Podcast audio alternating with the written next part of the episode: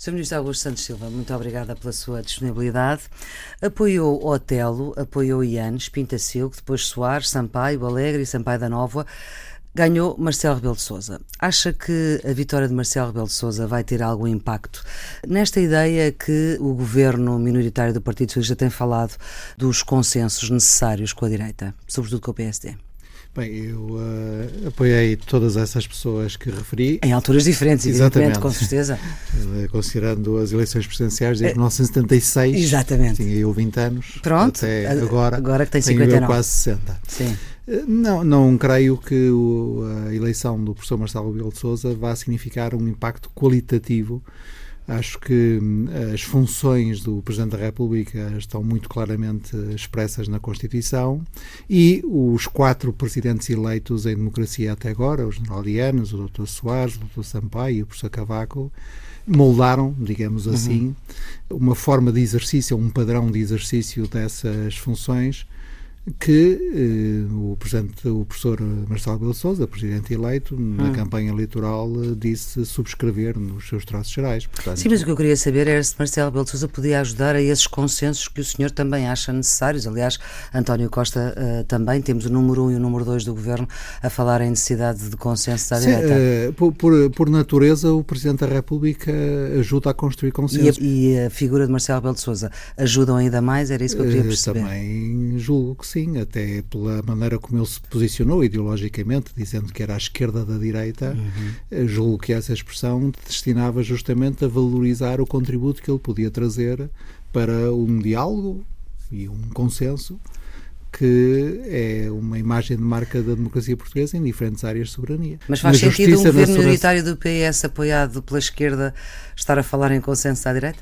Claro, porque há diferentes, eh, consoante as diferentes áreas políticas, assim a geometria política também varia. Eh, há áreas da. Já as nomeou, era na Justiça, na Segurança Interna, na Defesa Nacional, na Política Europeia, comprometimento. sim, na política externa e no comprometimento com a União Económica e Monetária.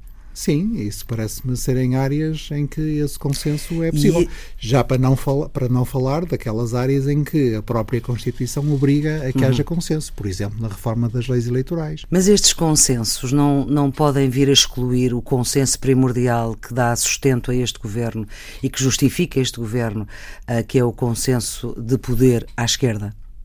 Não, são coisas diferentes. Há um governo e esse governo é um governo minoritário do Partido Socialista que goza do apoio de uma maioria no Parlamento, que essa maioria é formada pelo PS, pelo Bloco de Esquerda, o PCP e o PEV. Outra questão são os consensos que se estabelecem ou em sede parlamentar ou fora dela, com diferentes forças em função de políticas que são tipicamente políticas de soberania. Nas Mas, por exemplo, pensa que o PSD, que uh, no orçamento se vai comportar, acabando por viabilizar, abstendo-se em todas as propostas, até nas do CDS, vai acontecer uma coisa semelhante como aconteceu com o retificativo, em que uh, ainda contou com o PSD? Acha que nesta não, altura. Não creio, nem adiante? faria sentido. Não creio, nem faria sentido. Em matéria Sim. de política financeira e orçamental, assim como política económica e política social, as diferenças são tão grandes que eu acho que esse consenso não é possível. Uhum.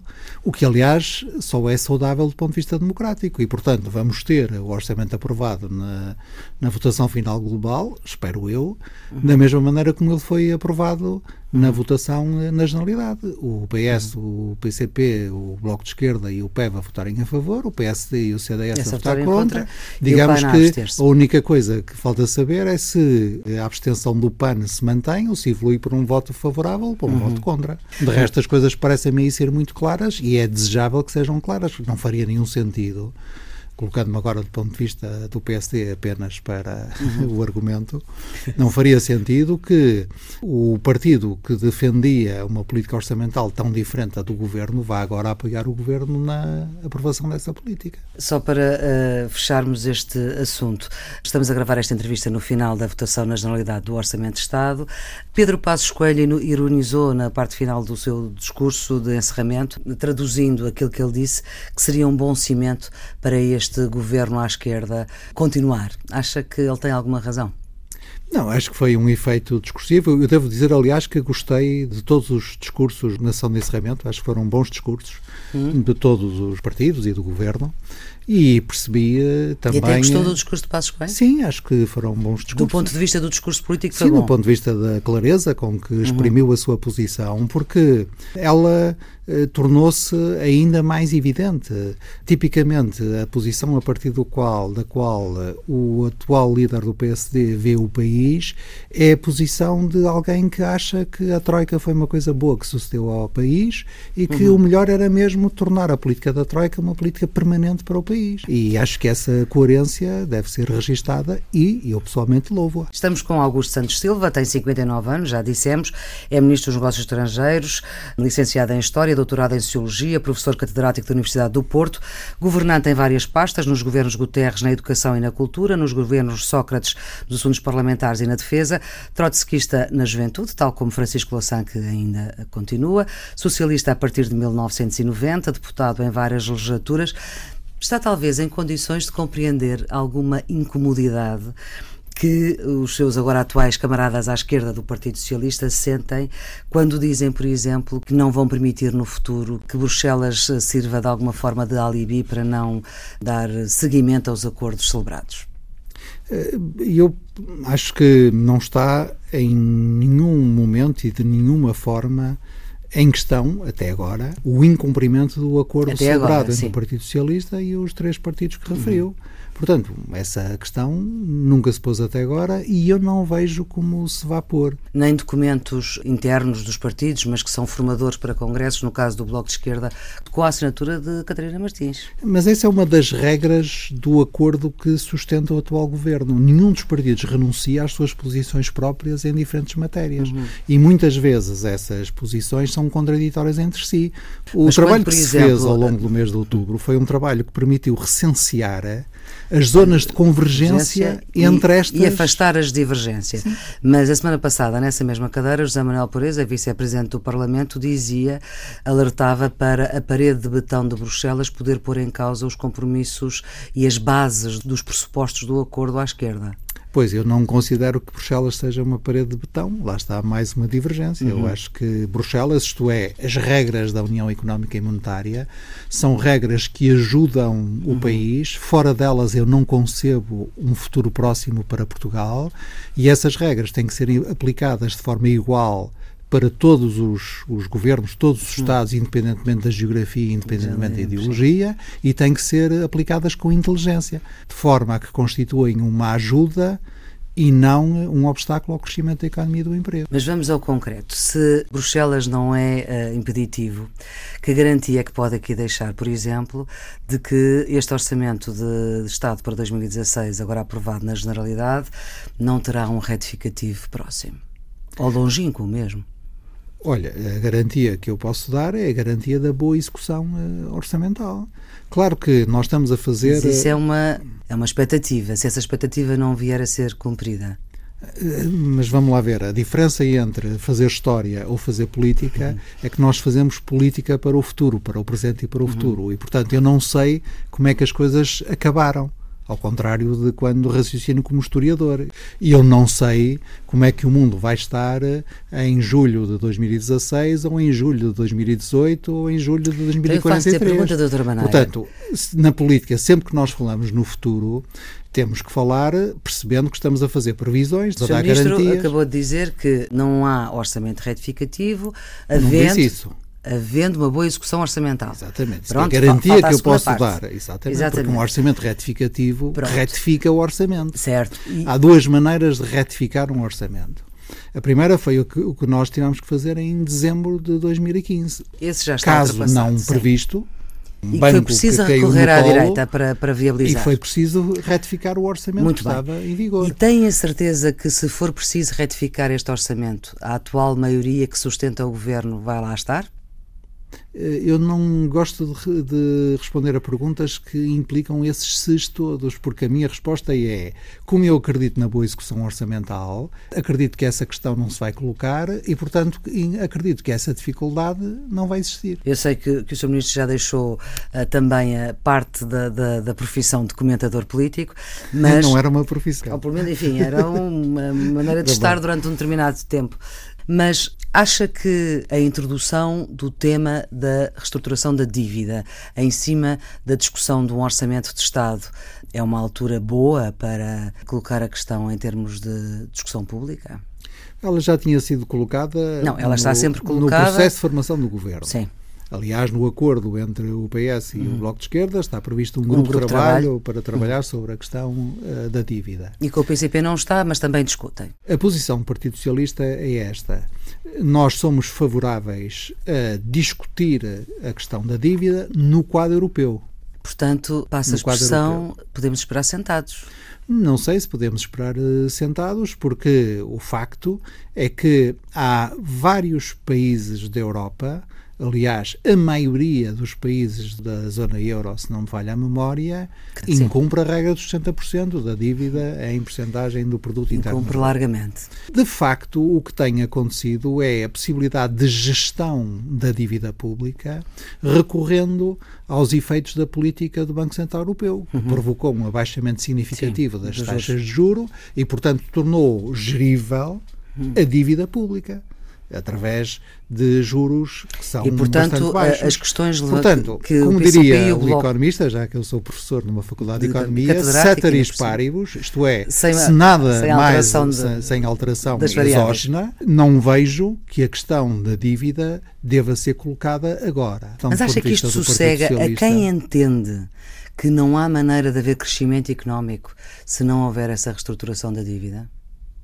Mas essa é a posição que não é a posição é, do Partido Socialista. Eu sei, eu sei. Que o Partido Socialista mas é a posição mas de um dos partidos fundamentais para que este governo exista. Mas este governo existe em condições muito claras. Este governo existe com o, o, seu programa. E os dois partidos, os três partidos que apoiam e que se situam à esquerda do Partido Socialista, hum. apoiam um governo do Partido Socialista com o programa desse governo. Com certeza, do sim. programa desse governo não, não faz parte sim. colocar a reestruturação da dívida como uma iniciativa unilateral de Portugal. Mas faz parte este, esta regra de ouro que nos guia. E a regra de ouro é esta. Nós queremos cumprir as regras da União Económica e Monetária e queremos participar na revisão dessas regras.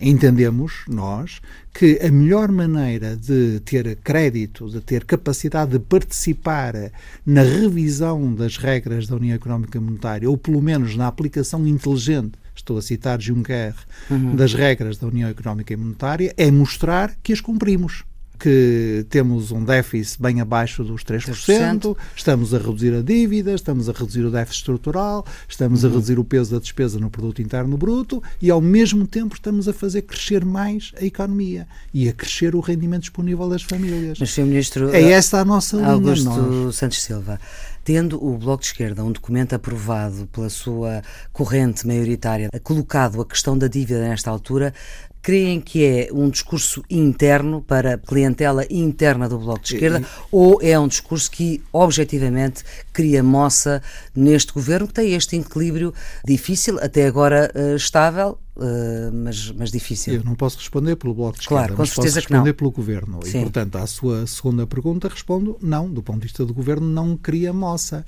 porque nós também temos que estar preparados para saber em que termos podemos discutir a questão da dívida pública, das dívidas soberanas, uhum. se e quando essa questão se colocar.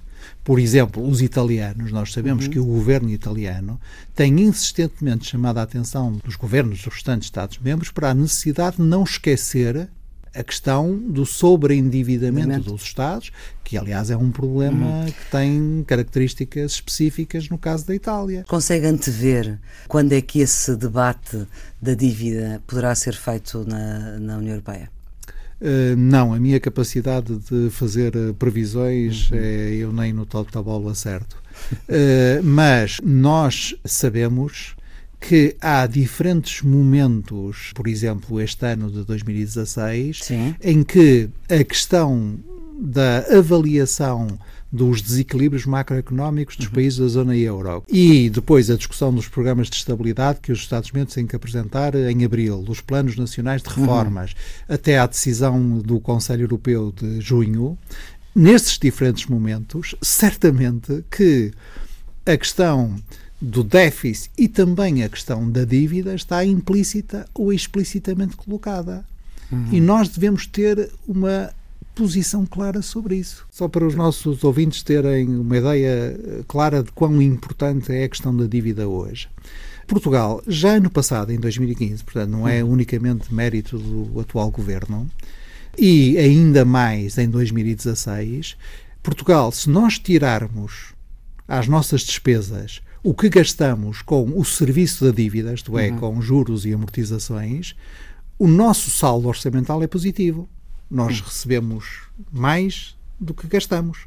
Não zero a qualquer coisa em 2015 Sim. e será mais de 1% Portanto, em não foram os juros da dívida e estávamos bem.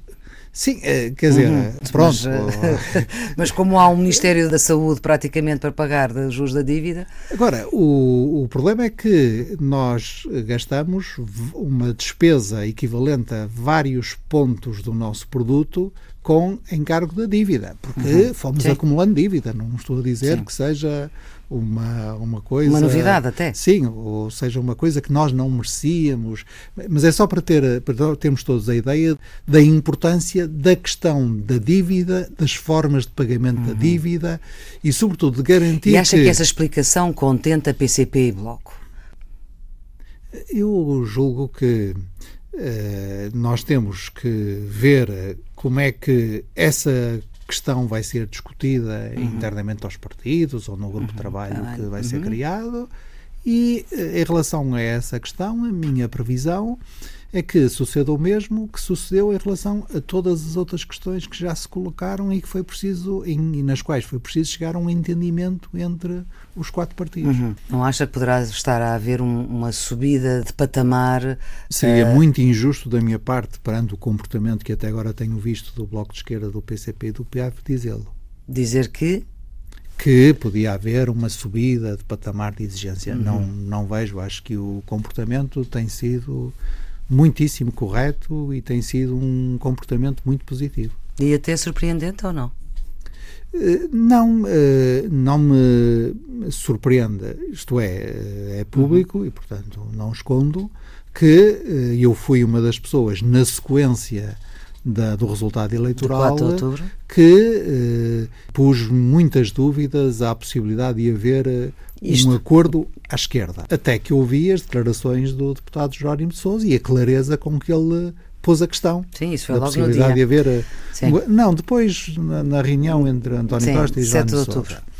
Devo dizer que a forma como a questão foi posta e como foi traduzida num acordo que é escrito, público e uhum. transparente eh, é uma condição de grande tranquilidade. Até uhum. agora tem resultado bem e eh, o horizonte é o horizonte da legislatura, portanto vai correr bem nos quatro anos. Com planos de estabilidade a quatro anos. Mas toda a gente sabia isso, isso eh, porque aqueles que apoiam o atual governo uhum, sabem, sabem, que o atual governo é de centro-esquerda, uhum. europeísta, comprometido com a União Económica e Monetária. Então vamos a Bruxelas. Mas acham que isso é preferível à continuação das políticas da direita. É ouvi-los. Sim, é verdade. Uh, é verdade que eles dizem isso. Disse numa entrevista ao público eh, esta semana que uma Comissão Europeia que vê sistematicamente o governo português a falhar os seus compromissos orçamentais desconfia. O que eu lhe pergunto é se essa desconfiança da Comissão Europeia é só por causa desse falhanço dos compromissos orçamentais ou é porque é um governo que é eh, sustentado por PCP e Bloco? Ora bem, o que a Comissão Europeia diz preto no branco é que não é pela segunda razão. Eu... E isso não foi dito nem nos corredores de, de Bruxelas, nem ao ouvido de ninguém, nem em conversas bilaterais, nem. Não, eu a única vez que ouvi, nem sequer foi ouvir, foi ler, foi declarações em vários jornais portugueses de fontes anónimas que diziam falar em nome das instituições europeias e que eram muito explícitas na associação da, digamos assim, questão portuguesa a eventuais hum. evoluções de situação política em eh, Espanha Sim. ou na eventual vontade da Itália de liderar uma frente anti-austeridade. Mas habituei-me na minha vida a não acreditar em fontes anónimas. Portanto, essas fontes anónimas para o governo português para e para, para as reuniões, não, mas nunca tiveram voz mesmo em salas fechadas e em reuniões. Não, o que a Comissão, a discussão sobre o plano orçamental apresentado uhum. pelo governo português, feita entre o governo português e a Comissão, foi, aliás, de natureza muito técnica, porque uhum. a principal divergência era mesmo uma divergência sobre o que era e como se calculava o déficit estrutural. Uhum. O déficit estrutural. Sim, o que, é que era medida estrutural e, ou aliás, não? ouvi com uh, algum gosto o presidente do Eurogrupo, o ministro das Finanças holandês, Dijsselbloem, dizer em pleno Parlamento Europeu que reconhecia que havia muitas dúvidas sobre o que era o déficit estrutural e como uhum. se calculava. Portanto, não foi uhum. apenas um problema no relacionamento entre a Comissão uhum. e o uhum. governo português. E sempre nos foi dito nessa circunstância que se tratava de aplicar as regras de forma uhum. técnica, não olhando nem à geografia nem à ideologia. Sr. Ministro, e há uma ata. Ministro aos estrangeiros, com a responsabilidade dos assuntos europeus, só tem que acreditar no que me dizem. Há uma ata que foi uh, divulgada que, uh, num primeiro momento, havia muita gente a querer uh, chumbar, alguns comissários a querer chumbar o orçamento português, mas depois também citando Jean-Claude Juncker, a decisão foi política no bom sentido, mas lá voltamos à, à espada. É, eh, se estas uh, recomendações não forem cumpridas, se o orçamento não for bem executado, podem vir sanções. Mas sabe que essa expressão é utilizada para todos os orçamentos dos Estados-membros, como aliás é compreensível, porque justamente a regra é que os documentos são validados sob uh, reserva de serem depois executados e da sua execução ser prudente e rigorosa. A diferença que há é, na análise, a Comissão pode ter um de três pronunciamentos. Dizer que lhe parece que os riscos são negligenciáveis. Não foi o caso. Não. Dizer que lhe parece que há riscos. Foi o caso. E dizer que lhe parece que há riscos sérios de incumprimento e, nesse caso, a Comissão pede uma revisão. O caso português, como o caso de vários outros países, hum. é um caso que a Comissão considerou como um caso que apresenta riscos, mas estes riscos não são sérios. Sr. Ministro, pergunto-lhe como governante, houve algum momento em que pensou que isto podia mesmo não passar lá? Não. E o Governo nunca, nunca viveu esse momento de aflição ou de angústia? Não, não momento, o Governo em nenhum momento teve qualquer angústia, angústia, ou viveu qualquer aflição na, na interlocução com uma instituição como é a Comissão Europeia, uhum. que é a guardiã dos tratados e que representa uhum. o método comunitário, isto é, uhum. é, que vê todos os Estados-membros como sendo iguais e que uh, aplica as regras. Agora, há um ponto que é preciso ter em conta. Eu também participei na medida em que sou Ministro dos Estrangeiros, quer em encontros bilaterais, quer em eh, reuniões preparatórias do Conselho Europeu da semana passada, eu também participei em discussões muito ricas e vivas para tentar perceber se o que os britânicos queriam era conforme não é o espírito, uhum. é a letra dos tratados. E essa e conformidade é? não era uma conformidade de saber se o déficit estrutural era, imagine, 1,72 ou 1,74. Hum. Era a mesma conformidade com regras tão básicas como a livre circulação dos trabalhadores e a não discriminação de cidadãos uhum. europeus segundo a sua nacionalidade.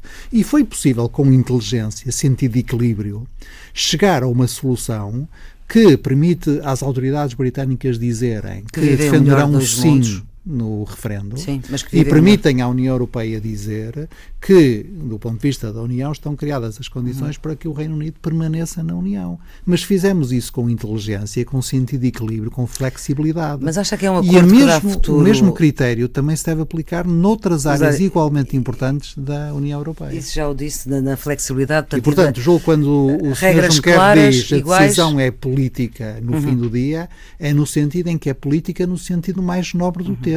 Mas... Ver princípios ver realidade, uhum. ver interesses e tentar chegar a compromissos. Mas, Sr. Uh, Ministro Augusto Santos Silva, este acordo que a Grã-Bretanha alcançou seria, numa linguagem um pouco datada, a linguagem do europeu, um acordo à la carte. É o melhor de dois mundos, isto até nas próprias palavras do Primeiro-Ministro uh, David Cameron. É o melhor de dois mundos, não ajuda países em dificuldade, nunca uh, entrará no euro. Em europeus, em, em europeus, costuma dizer-se, é um típico acordo em lógica de opting out. Isto é, há um Sim. país que faz uma espécie de reserva e diz nestes aspectos, nestes e naqueles da União, eu não quero participar. Mas isso é uhum. a posição tradicional do mas Reino a... Unido, da, mas União agora Europeia. Isso não uh... constitui nenhuma surpresa. Enquanto esta realidade europeia existir como ela existe, em que é que Portugal pode sair beneficiado deste acordo alcançado com o Reino Unido? Eh, Portugal não quis benefício para si. Portugal, Sim, mas pode beneficiar no futuro. É... As tais regras iguais, claras e flexíveis para todos, que o Sr. Ministro falava. Sim, é, do nosso ponto de vista, a questão é muito simples. Hum. Nós precisamos de igual inteligência política na abordagem de outras questões, incluindo a questão do Pacto de Estabilidade e Crescimento. Não podemos olhar para ele como se fosse só um pacto de estabilidade contra o crescimento económico, mas é um pacto de estabilidade e crescimento. Neste caso, a copulativa I acrescenta hum. uma e outra coisa. Eu costumo dizer, porque eu gosto de fórmulas comunicacionalmente eficazes, que, para mim, a consolidação orçamental e o crescimento económico são cara e coroa da mesma moeda. E, portanto, a mesma flexibilidade e a mesma inteligência política que se usou se para, deve, para, para, a Grã-Bretanha. Agora, no que diz respeito à posição portuguesa, e aí há uma ruptura. Não com as prioridades, as opções ou os princípios constitutivos uhum. da política, mas com o modo como o anterior governo fez política europeia. Porque, do nosso ponto de vista, a nossa posição deve ser muito mais ativa nós devemos participar nas discussões que estão em curso da União Europeia, devemos ser mais ativos nessas discussões, devemos ser mais ativos na defesa dos nossos interesses nacionais uhum. e devemos ser também contribuintes para a discussão. Uhum. E, por exemplo, quando nós dizemos aos alemães agora, nós reconhecemos que vocês são o país mais castigado em matéria de uh, destino final de dos refugiados, refugiados e queremos contribuir uhum. para que essa vossa dificuldade possa ser atenuada, o que nós estamos uhum. a dizer é: estamos aqui não apenas para receber, mas também para dar, somos uhum. Estados-membros, somos um Estado-membro comprometido com as questões que a Europa. Uhum. Tem. Sr. Ministro Augusto Santos Silva, Vera Jardim, seu antigo colega do governo, não gostou de ouvir o Primeiro-Ministro António Costa a referir-se ao governador do Banco de Portugal. Compreende as razões, mas não gostou da forma como publicamente o fez. O senhor gostou? Uh, não, é, não é uma questão de gostar ou não gostar. O que eu ouvi do Primeiro-Ministro foi o que ele disse. Uhum. E o que ele disse é que considerava lamentável que o Banco de Portugal estivesse a obstaculizar uma solução encontrar uma solução uh, de acordo uhum. para um problema real dos chamados lesados do BES. Do, do BES. Isso não, não vejam que é que isso ofende o Governador do Banco de Portugal, de quem aliás sou um amigo pessoal, fomos colegas uhum. na Faculdade de Economia de Porto, aliás partilhando o mesmo gabinete durante vários anos, cuja independência já teve de falar respeito, com ele depois desta, cuja depois, qualidade Já teve respeito. de falar com ele depois desta intervenção não, eu, de António Costa? Eu, exatamente porque sou amigo de muitas pessoas, a minha regra é que quando os meus amigos estão uh, em uh, postos públicos, eu... Deixa-os em paz. Deixa-os em paz, exatamente. Deixa em paz a amizade. Uh, portanto, mas o que eu estou a dizer é que não me parece que a independência, Pronto. o respeito devido ao governador tenham sido que, minimamente beliscadas. Agora, há aqui uma questão que é muito importante. Que é? O Banco de Portugal criou expectativas. Aliás, o Banco de Portugal obrigou o novo banco, se não estou em erro, sim, o novo banco, a fazer uma provisão de 700 milhões de euros, Para porque entendeu que podia haver razão de ressarcir lesados. Sim. E, portanto, isso cria expectativas. Do ponto de vista jurídico, uhum. os lesados têm eh, alguma razão. Do ponto de vista moral, tem inteira razão, porque muita parte deles foram ludibriados aos balcões Sim, do banco sabemos. em que confiaram toda a vida. E é função de um governo olhar para isto tudo também. Aliás, a CMVM também tem uh, salientado. Que já havia uma solução e que falta uh, o Banco de Portugal uh, dar o seu contributo. Espera aí também que a magistratura de influência de Marcelo Rebelo de Sousa, presidente eleito, ele que quando o governador foi reconduzido disse que ele devia ter saído pelo próprio pé, na pele de comentador, que seja um fator de poder dirimir este conflito. Não, não creio que o Presidente da República seja parte neste processo. Claro que, como digo sempre, qualquer que seja o Presidente, a palavra do Presidente conta sempre e tem que ser sempre ouvida, qualquer que seja o assunto sobre que ele se pronuncie. Mas acha que não deve ser parte no processo? Não é, porque uhum. também era o que faltava agora que se considerasse que o Presidente da República tem uma função, sobretudo uhum. de representação e de arbitragem, fosse envolvido em questões que são uhum. tipicamente questões da regulação e, na pequena parte que lhe toca, do Governo. Esta questão que foi o regulador também é independente do Presidente. Sim. Esta questão que foi colocada por um parceiro do governo na fase final da discussão do orçamento na generalidade do novo banco uh, poder ser nacionalizado, que aliás não é uh, uma ideia única do PCP, até Vitor Bento também a defendeu. Está a ver como the times they are changing? Eh, os, tem, já, os tempos já estão vamos, a mudar. Já lá vamos ao Bob Dylan, uh, com quem terminamos esta, porque esta há vários, conversa. E o Governo também acha que o novo banco deve ser uh, nacionalizado? Não, o que o Governo acha é que o problema do novo banco tem que ser resolvido, Até agosto tem que ser 2017, resolvido com sim. tempo e por isso o Governo Sim. pediu e obteve a prorrogação do prazo de agosto de esse 2016 para agosto de 2017. E esse tempo pode ser para pensar na nacionalização do banco?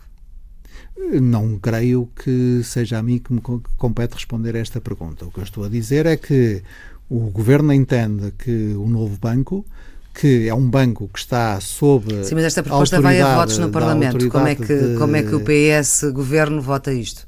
Ai, se eu respondesse Mesmo aqui como seja- é que entendia que o PS havia de votar numa decisão do Parlamento, quando saísse daqui fora seria crucificado no Largo do Rato, com toda a razão. Eh, O PS, ele não Uhum. E o número PS. 2 do Governo não tem que me responder à pergunta se acha uma boa ideia a nacionalização do novo banco. Eh, Porque estas questões são tão sensíveis que os membros do governo não devem achar. O governo deve decidir no momento próprio. Uhum. E o Governo ainda não sendo- pensou sobre isso, sendo que o Sim. PCP já apresentou Eh, publicamente a proposta. Va- Vamos entender-nos. Sim. O novo banco Hum. eh, está a ser eh, gerido por eh, uma autoridade de resolução e o novo banco foi capitalizado por um fundo de resolução. A administração do novo banco responde perante o fundo de resolução, que é o acionista, Sabemos digamos isso. assim, Isso é a atualidade, sim. do banco. E, Certo. portanto, E o PCP quer decisões- nacionalizar e o Governo diz-me que não tem decisão.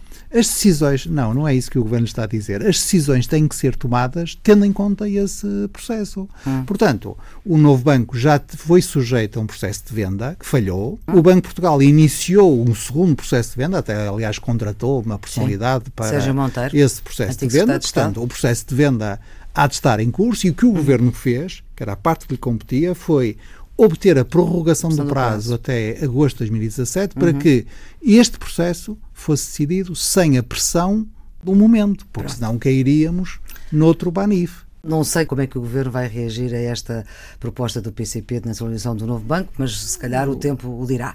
Agora há aqui uma coisa que aqui já tem mesmo que responder, que é para o Conselho de Ministros sobre o Mar, presidido pelo Presidente Cavaco Silva. Eh, Não me compete a mim eh, dizer eh, se o Presidente da República vai presidir ao Governo ou ao, Presidir ao ao Conselho de ao Ministros. Ministros. presidir ao Conselho de Ministros e qual? Hum. Isso compete ao Presidente da República ou ao Primeiro-Ministro que o convida. Uhum. É também uma maneira de Cavaco Silva acabar o seu mandato com dignidade? Não, não é, não, não uso essa fórmula. É muito simples. Para mim, o Presidente da República Forma chama-se que o Primeiro-Ministro António Costa já usou antes de ser Primeiro-Ministro. O, Presidente da República eh, português é o professor Aníbal Cavaco Silva. A partir do dia 9 de março será o professor Marcelo Rebelo de Sousa. Até 9 de março será o professor Aníbal. Vamos à sua escolha musical, é Bob Dylan, já antecipou, eh, já com vontade de acabar esta conversa, se Não, eu me não, explique lá não, não, porque, porque não, esta porque- escolha musical.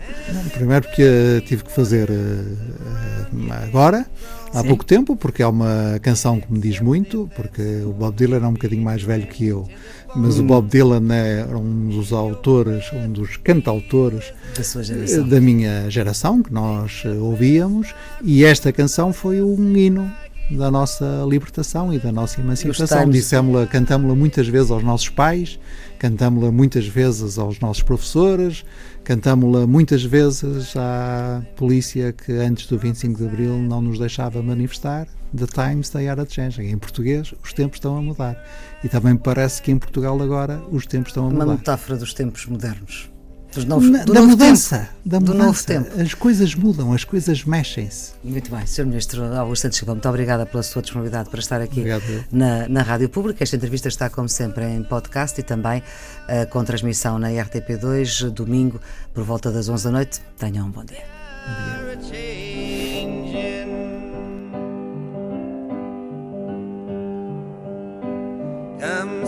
Senators, congressmen, please heed the call.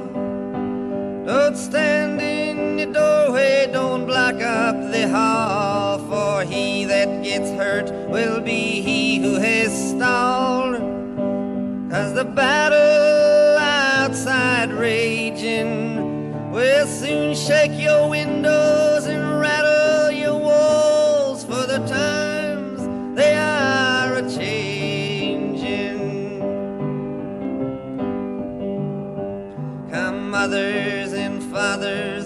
throughout the land.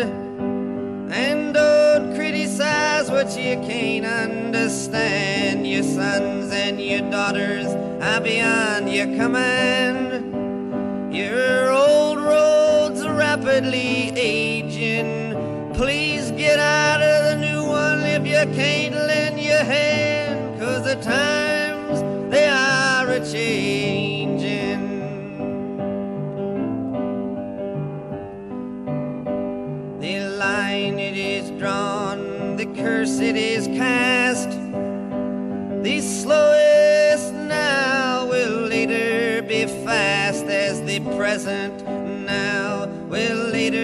be past. The order is rapidly fading, and the first one